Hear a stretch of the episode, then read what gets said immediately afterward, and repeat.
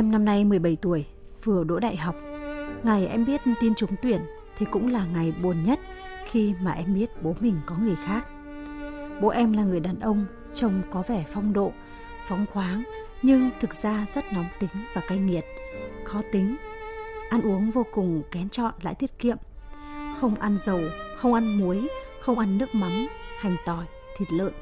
Quanh năm bữa cơm chỉ quanh quẩn có rau xanh, đậu phụ và gà vịt luộc. Em đã sống quen với sự nhạt nhẽo đó. Nhưng trái ngang thay, mẹ em lại là người thích ăn uống. Bà thường lôi kéo bạn bè về nhà tụ tập, ăn uống linh đình.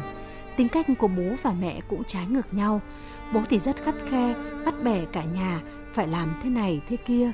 Còn mẹ lại vô tâm vô phế. Đôi lúc chỉ im lặng, rồi lại chứng nào tật nấy. Ngày nào bố mẹ cũng cãi nhau, gà bay chó sủa. Bố thường mắng chửi bằng những lời lẽ rất tục tằn đáng sợ đối với mẹ, rồi giận cá chém thớt lên cả các con. Cấp 3 em đã cố gắng đậu vào một trường chuyên của tỉnh, nhưng không dám ở bán chú vì còn phải làm việc nhà. Mọi việc dọn dẹp cơm nước đều vào tay em. Nhưng không khi nào bố em vừa ý. Năm 2010, nhà em bắt đầu khá giả. Bố thường đi làm ăn xa. Lúc đó em nấu ăn mới dám cho thêm vài hạt muối. Bố không bao giờ hy sinh nhường nhịn cho con cái. Ngứa mắt là bố sẽ chửi đánh, sẽ chỉ chiết bằng những lời khó nghe. Em rất mệt mỏi vì luôn sống trong bầu không khí gia đình ngột ngạt như vậy. Mẹ em cũng không yêu quý em vì em sinh ra có chút khác thường, xấu xí, béo mập. Có khi mẹ thường gọi em bằng cái tên của một con vật. Có lần em đi thi 12 giờ trưa về muộn, trúng nắng nhờ mẹ luộc một quả trứng để đánh cảm. Nhưng mẹ chỉ mỉa mai em, lười biếng rồi lờ đi xem phim. Nhưng anh trai em thì ngược lại, được mẹ chiều chuộng, mẹ thường tự nấu cho anh rất nhiều món ngon. Anh đi học về muộn quá bữa cơm, mẹ sẽ nấu riêng cho anh một mâm, mua cho những bộ quần áo hàng triệu đồng.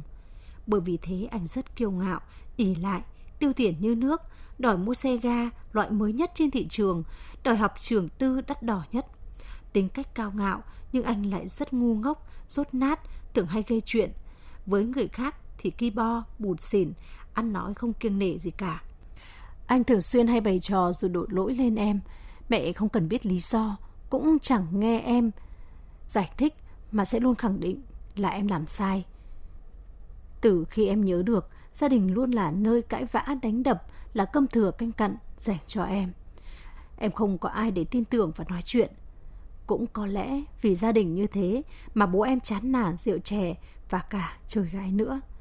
Em đã biết từ lâu, nhưng phần vì em còn nhỏ tuổi, tiếng nói không có trọng lượng. Phần vì em nghĩ dù thế nào, bố vẫn là bố, gia đình vẫn là gia đình, nên chỉ cần bố biết điểm dừng thì em sẽ không nói ra chuyện này. Nhưng gần đây, bố lại bí mật bao nuôi một cô nhân tình trẻ gần nhà. Mẹ và anh em vô tâm chẳng hề hay biết. Cô ta đã bỏ chồng rất khéo léo, còn bòn rút của bố rất nhiều tiền. Bố em mở mắt đi theo cô ấy. Điều đáng sợ hơn, khi em tìm hiểu từ bạn bè gần nhà cô ta thì biết được người phụ nữ này qua lại rất nhiều người và còn mắc bệnh về tình dục. Cô ta còn nhắn tin cho em khiêu khích, chẳng hề giấu giếm mối quan hệ của mình. Em đã từng suy nghĩ dại dột sẽ giết chết cô ta rồi tự chấm dứt sinh mạng. Nhưng nhờ bạn bè khuyên nhủ, em đã bình tĩnh lại. Mỗi lần nhìn bố, nghĩ về điều đó, em lại thấy vô cùng ghê tởm và thất vọng.